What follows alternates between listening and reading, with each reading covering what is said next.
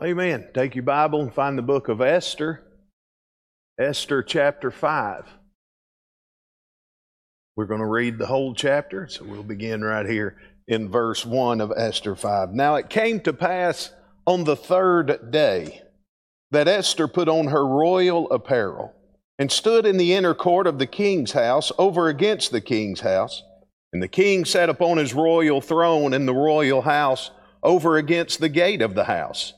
And it was so when the king saw Esther, the queen, standing in the court, that she obtained favor in his sight. And the king held out to Esther the golden scepter that was in his hand. So Esther drew near and touched the top of the scepter. Then said the king unto her, What wilt thou, Queen Esther? And what is thy request? And it shall be given thee to the half of the kingdom. And Esther answered and said, If it seem good unto the king, let the king and Haman come this day unto the banquet that I have prepared for him. Then the king said, Cause Haman to make haste, that he may do as Esther hath said. So the king and Haman came to the banquet that Esther had prepared. And the king said unto Esther at the banquet of wine, What is thy petition? And it shall be granted thee. And what is thy request? Even to the half of the kingdom it shall be performed. Then answered Esther and said, My petition and my request is, if I have found favor in the sight of the king, and if it please the king to grant my petition and to perform the request, let the king and Haman come to the banquet that I shall prepare for them, and I will do tomorrow as the king hath said. Then went Haman forth that day joyful and with a glad heart. But when Haman saw Mordecai in the king's gate, that he stood not up nor moved for him. He was full of ind- indignation against Mordecai. Nevertheless, Haman refrained himself, and when he came home, he sent and called for his friends and Zeresh his wife. And Haman told them of the glory of his riches, and the multitude of his children, and all the things wherein the king had promoted him, and how he had advanced him above the princes and the servants of the king. And Haman said, moreover, Yea, Esther the queen did let no man come in with the king unto the banquet that she had prepared but myself. And tomorrow am I invited unto her also with the king. Well, he sure did like to congratulate himself, didn't he? Yet all this availeth me nothing, so long as I see Mordecai the Jew sitting at the king's gate. Then said Zeresh, his wife, and all his friends unto him, let a gallows be made of fifty cubits high, and tomorrow speak thou unto the king that Mordecai may be hanged thereon. Then go thou in merrily with the king unto the banquet. And the thing pleased Haman, and he caused the gallows to be made. Thank you for reading with me. Will you pray? Father, as we look into your word, may we be captured by the wonder of it. May we be captured by the wonder of your plan of salvation of your redemptive plan, how you have told that story, how you've told redemptive history, the different ways that you have done so in your book. Lord, may you help me highlight that this morning. May I highlight your goodness, your sovereignty, your graciousness, your willingness to save, and what you have done to do away with our sins so we could have fellowship with you. Lord, as we learn this, may sinners be reconciled to God. Lord, may your people be drawn closer to you. For it's in Jesus' name we pray. Amen. If you remember, Esther 4 ends with Esther calling a three day fast uh, because she is going into the king's presence uninvited.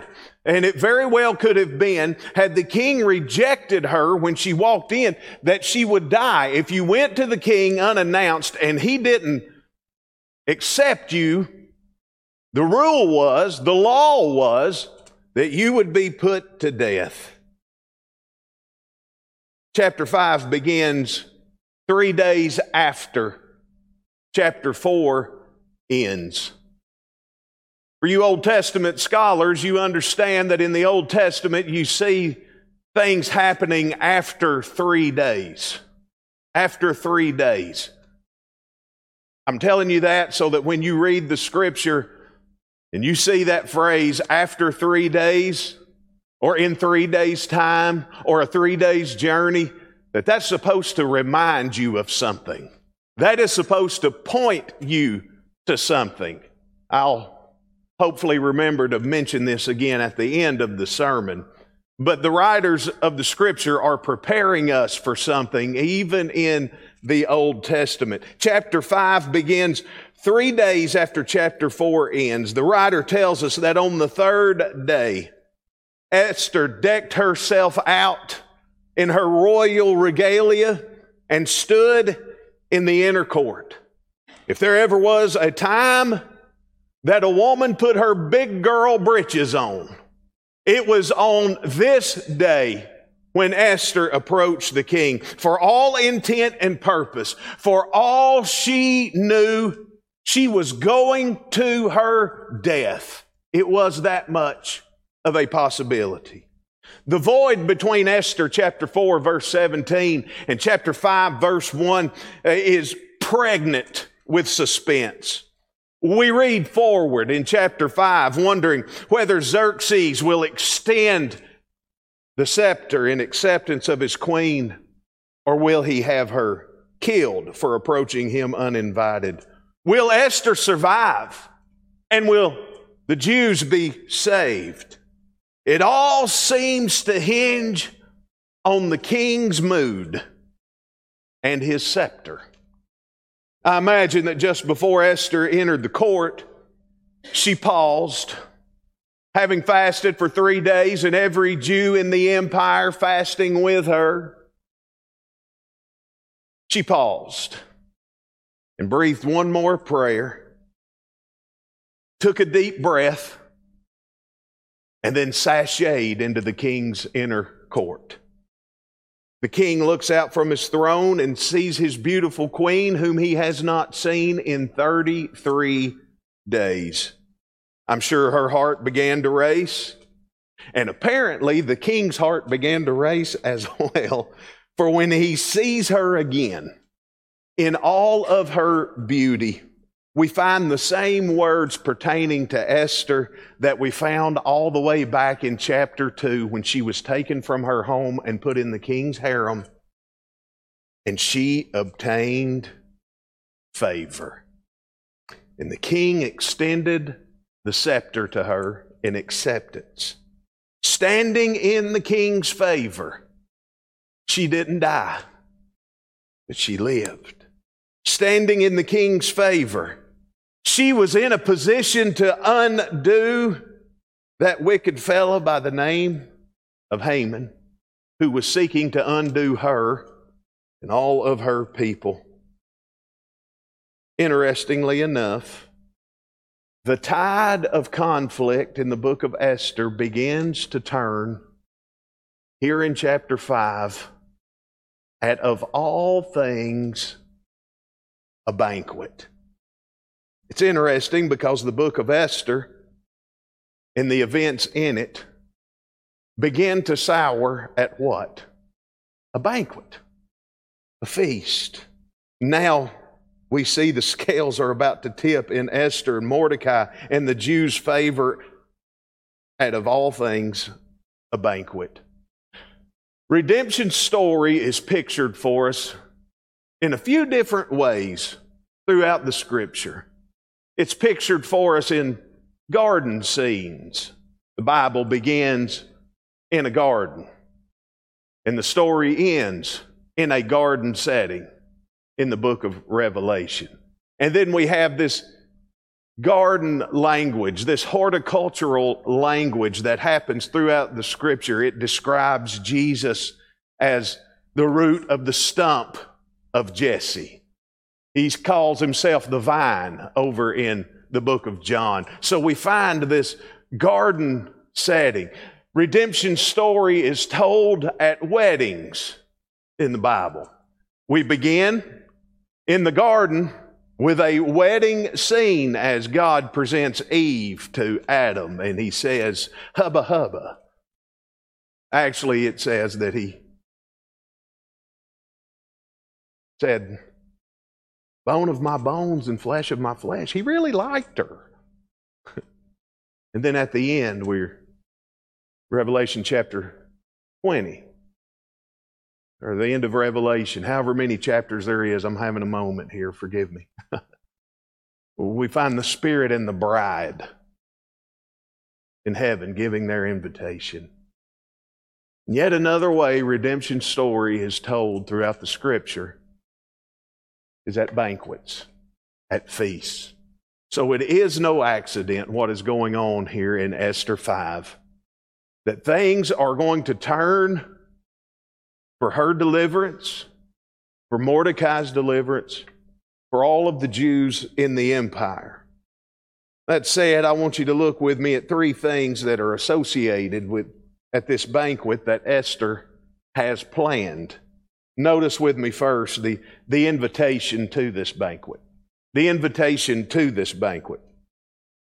Verse 2, of course, we're told that Xerxes, Ahasuerus, the, uh, Ahasuerus, the king, held out the golden scepter to his queen and she drew near to him. Apparently, Esther was looking mighty fine because the king tells her to make a request, any request, and he will grant it up to half of the kingdom.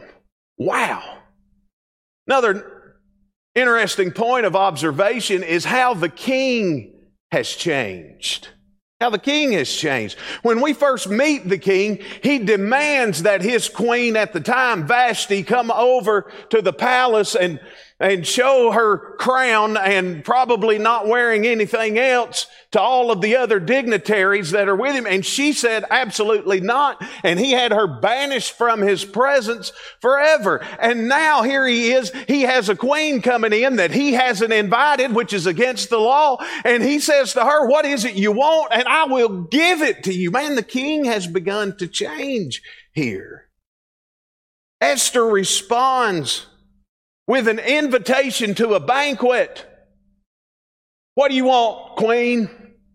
I will give you whatever I have, whatever you ask for, up to half of the kingdom. And she says, Come to a banquet. Now, I don't know about you, but I think I could have thought of something better. I'd have come out of there with, I don't know, a few acres of land, maybe a new truck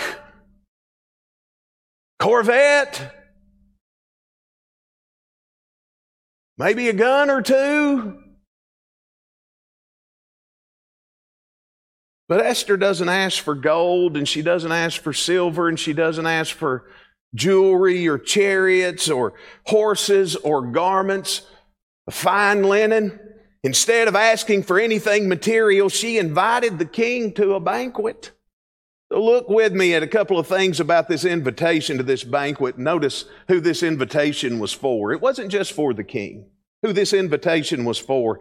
In verse 4, uh, we learn that the invitation to the banquet to be held later that day. You understand there are two different banquets going on here in chapter 5. There's one happening on the day she walks in, and it's the setup for the banquet on the next day. Esther's husband, the king, of the world superpower of that day. She invites him. She wanted her husband there. Verse 4 gives us the other invitee to the banquet. Only three people here at this banquet. And to our surprise, the other invitee, besides the king, is Haman. That wicked fellow Haman. At first blush, we want to scratch our heads in disbelief at her invitation to Haman to come sit down at a banquet. The same guy who wants her adoptive father, Mordecai, and all of her people dead. It's not just that he wanted them dead, but he was taking measures to see to it that they all ended up that way. And they had even set a date for that to happen. What in the world? Is going on? Well, as we move forward, we can see why she has invited wicked Haman to this banquet. We don't only see who this invitation was for, we also see what this invitation was about. I feel sure that many of you, if not most of you, know what this story is about, and you know how this book ends. But maybe some of you don't. But if you haven't read forward and if you're not familiar with the story of Esther, what I'm about to say is going to be a little bit of a spoiler for you. I'm just giving you the courtesy of a spoiler alert. But if you know the story, we can look back and see exactly what this invitation is about. For one thing, it's about the destruction of Haman,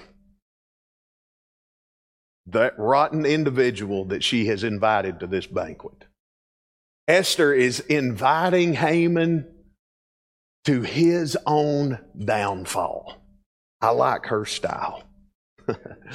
Haman is going to see this as a high honor, but really it is a low blow dealt to him by Esther.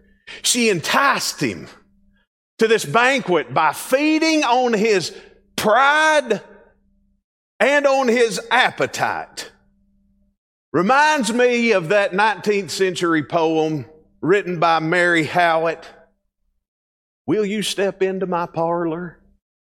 said the spider to the fly.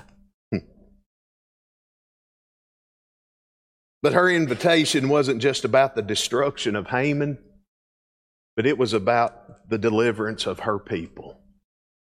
As I said in, in, as I said earlier, it's interesting that things are going to begin to turn around at a banquet.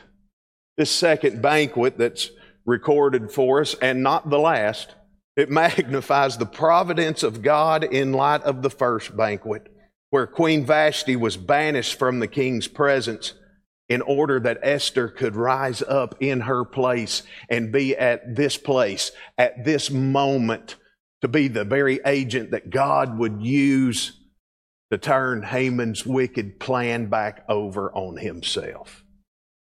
As I think about this banquet, this party, this feast, to which Esther invited Xerxes and Haman, and how it is at this banquet where the tables begin to turn so that the people of God would be delivered from the evil against them, I can't help but think about how much Jesus liked to go to feasts, banquets, parties, suppers.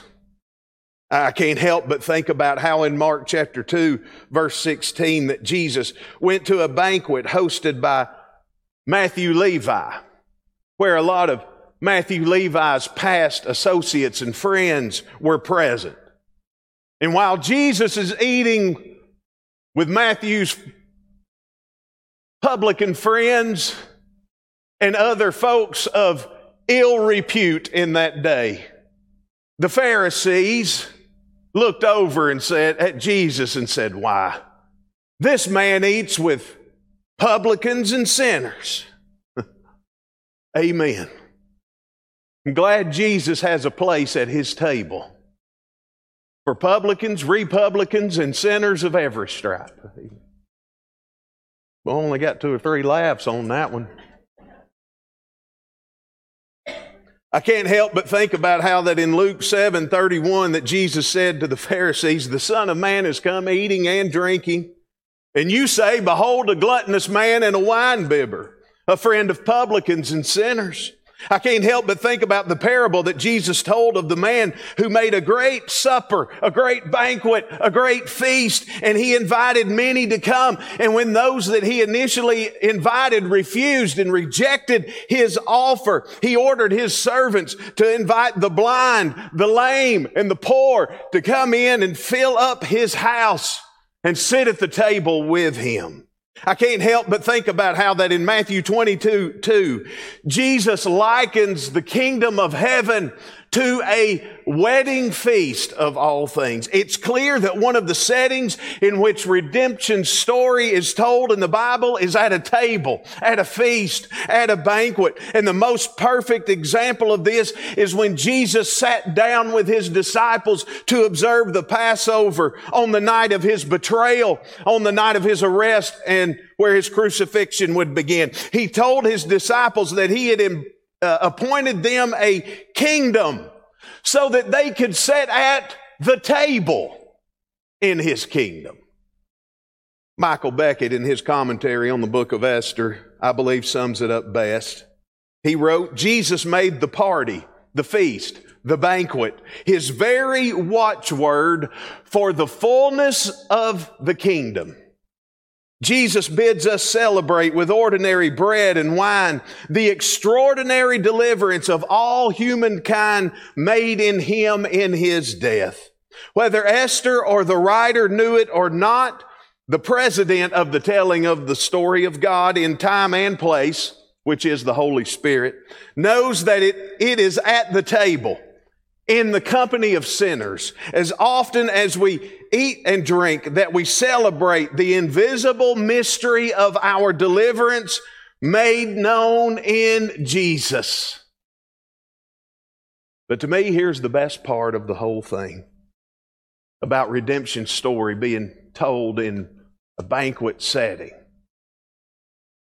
is that you're invited to the feast. So am I.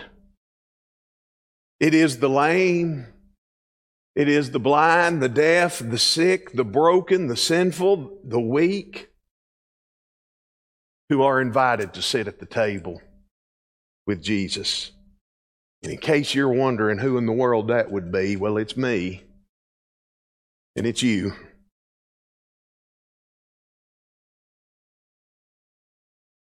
I think about John 21 12. Jesus had risen from the tomb.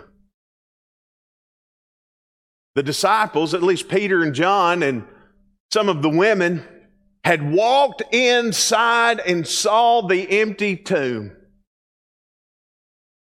And later that night, Simon Peter, in a profound spiritual epiphany, decided to go fishing. That was never mind.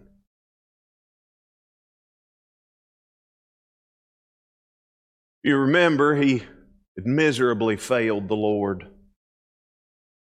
just a few days earlier. I just get the distinct feeling that Simon Peter just couldn't look at him. Feeling the shame of his denial of Jesus, he just couldn't look at him. He says, I'm going fishing. And about seven others went with him. And they fished all night. Jesus came to the shore where they could see and he cooked fish over a fire. And when the risen Lord of glory had finished cooking, he called to his feeble, faithless disciples Come and eat. Come and dine. With all of your problems, with all of your failures, with all of your weakness, with all of your drama,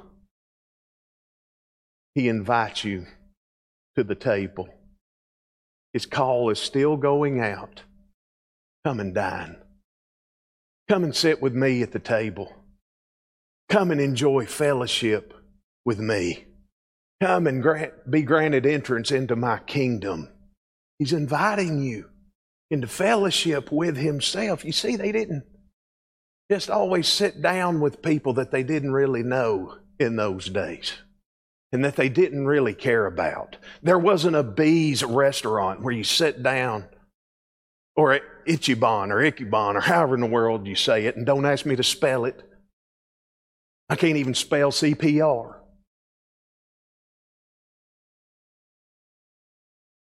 Where you sit down with strangers. No, no, no, no.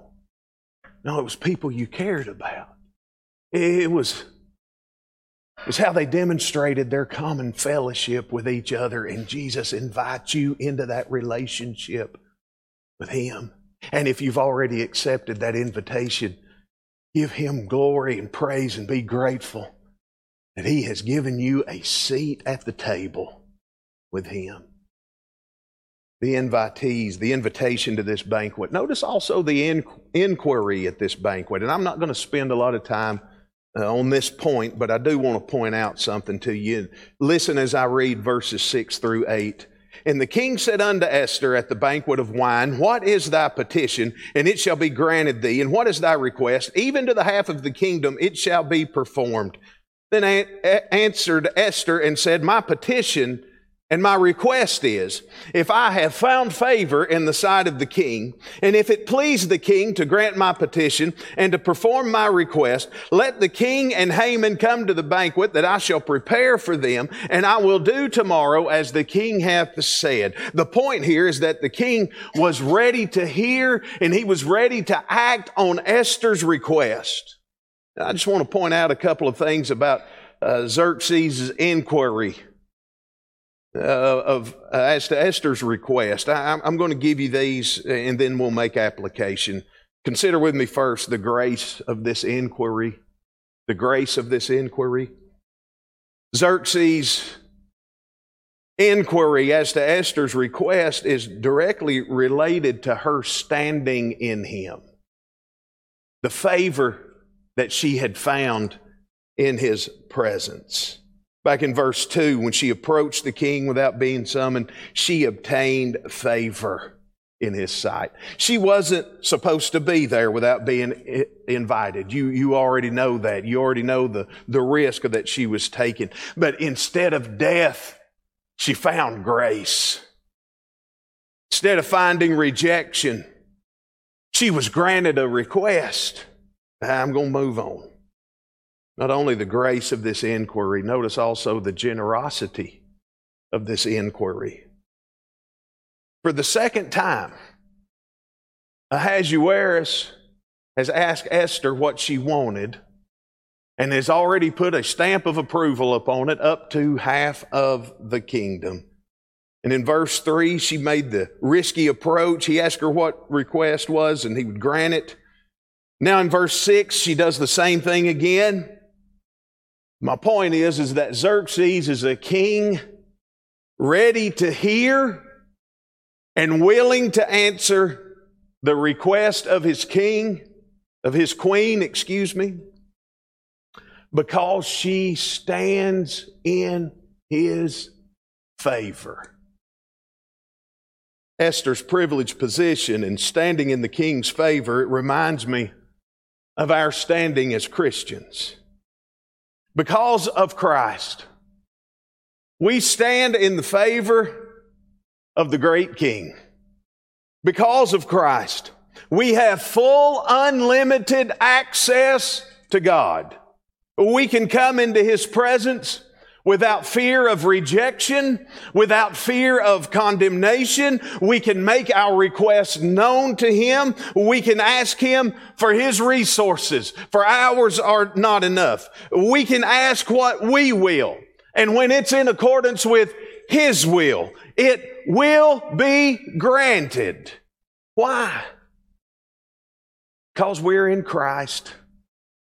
And we stand in his favor. And Christ is seated at the right hand of the Father, the beloved of the Father, full access to the Father. He has all of the resources of the Father at his disposal. And he doesn't just promise half of the kingdom, but all things.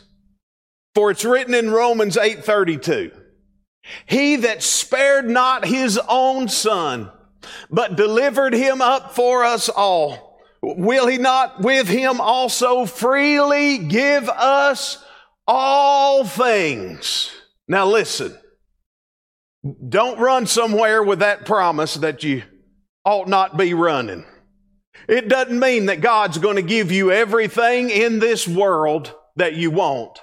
But it does mean that He's going to give you everything in this world and in this life that you need to get you on home to heaven where you are joint heirs with Christ, where you have an inheritance, incorruptible, undefiled, that fadeth not away, that is kept for you by Christ Himself. As the Jews would be saved through Esther's standing with the king, we have been, we are being, and we will be delivered through Christ's standing with the Father and our standing in him. Amen. Notice with me finally, I would point out the intrigue at this banquet. The intrigue at this banquet. We usually think of intrigue as something fascinated. I, am intrigued by something, but the word has another meaning, and it has to do with the secret planning of something. In this case, detrimental to someone. Haman was a man of intrigue. He is a man with a plan for the demise of the Jews. And he's summoned by the king for the first banquet, only to be invited to a second banquet the next day. And he leaves the first banquet all happy and his self esteem at an all time high. He's really feeling good about himself because he went to a banquet on one day only to be invited to another banquet the other day with the elites, just the king, just the queen, and himself. Man, he's on top of the world. He's walking on air. He's on the mountaintop until he encounters Mordecai, who would neither stand nor sidestep for Haman. You remember it was supposed to have been that when people saw Haman, they were to give him reverence and honor. And if they were standing in his path, they were to sidestep for him. Well, Mordecai sitting down and just paid him no mind at all. And the fact that Mordecai was not as impressed with Haman as Haman was impressed with himself absolutely tore him up. Verse 9 says, He was full of indignation against Mordecai. The ancient Hebrew way of saying he was mad. But he restrained, himself. He didn't fly hot in that moment. He didn't pitch a fit. He didn't cuss. In my family, we called him pitching a Cicero. One of my forebears by the name of Cicero Gates had a terrible temper. It is said that he would pitch awful fits, and so when I was a kid and pitch a fit, thank the Lord I don't ever do that anymore. My granny would say, well, quit pitching that Cicero. He didn't pitch a Cicero at that point. He swallowed his pride, put his emotions in his back pocket. And when he went home, he, if he had suspenders, he stuck his thumbs in them. Began bragging to his wife and his children and his friends about how much money he had and how he had been promoted and how many children he had sired and how Esther had invited him to a banquet to which the only other invited was the king himself. Sounds like his life was pretty good, but verse 13 gives us the fly in the ointment of his existence. Yet all this is nothing.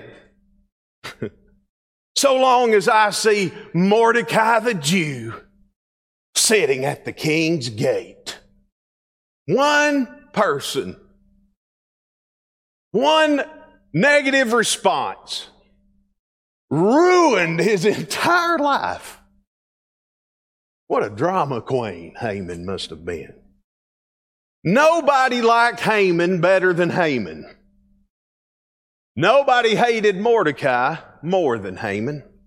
And as we look further into this text, we see that at the intersection of the lives of Haman and Mordecai, there are two plans two plans that are racing towards a head on collision.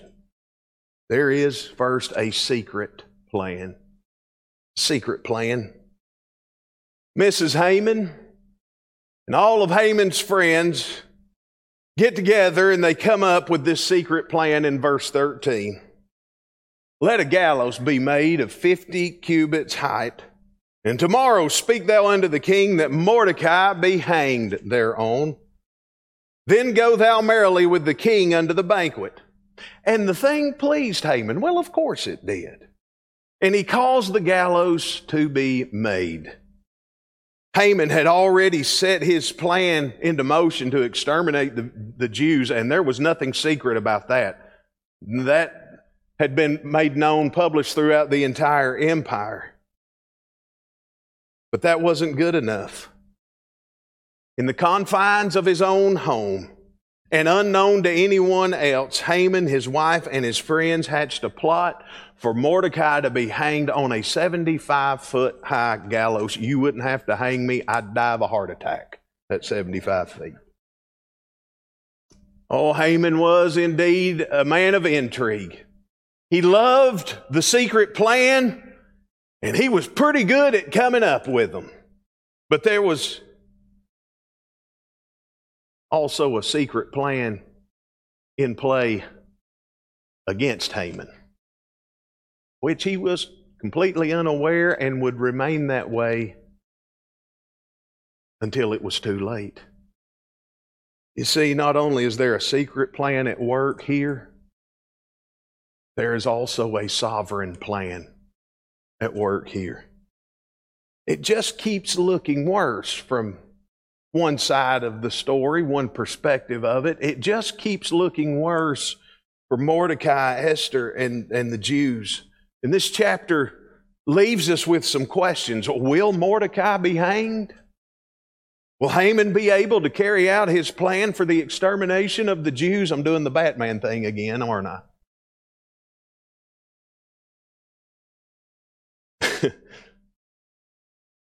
Will Mordecai and Esther and the Jews be saved? I don't want to get too far ahead for those of you who may not know. But I will say that while Haman is concocting his and implementing his secret plan, God's already been carrying out his sovereign plan. And we see it in the way that Esther ends up in this position anyway.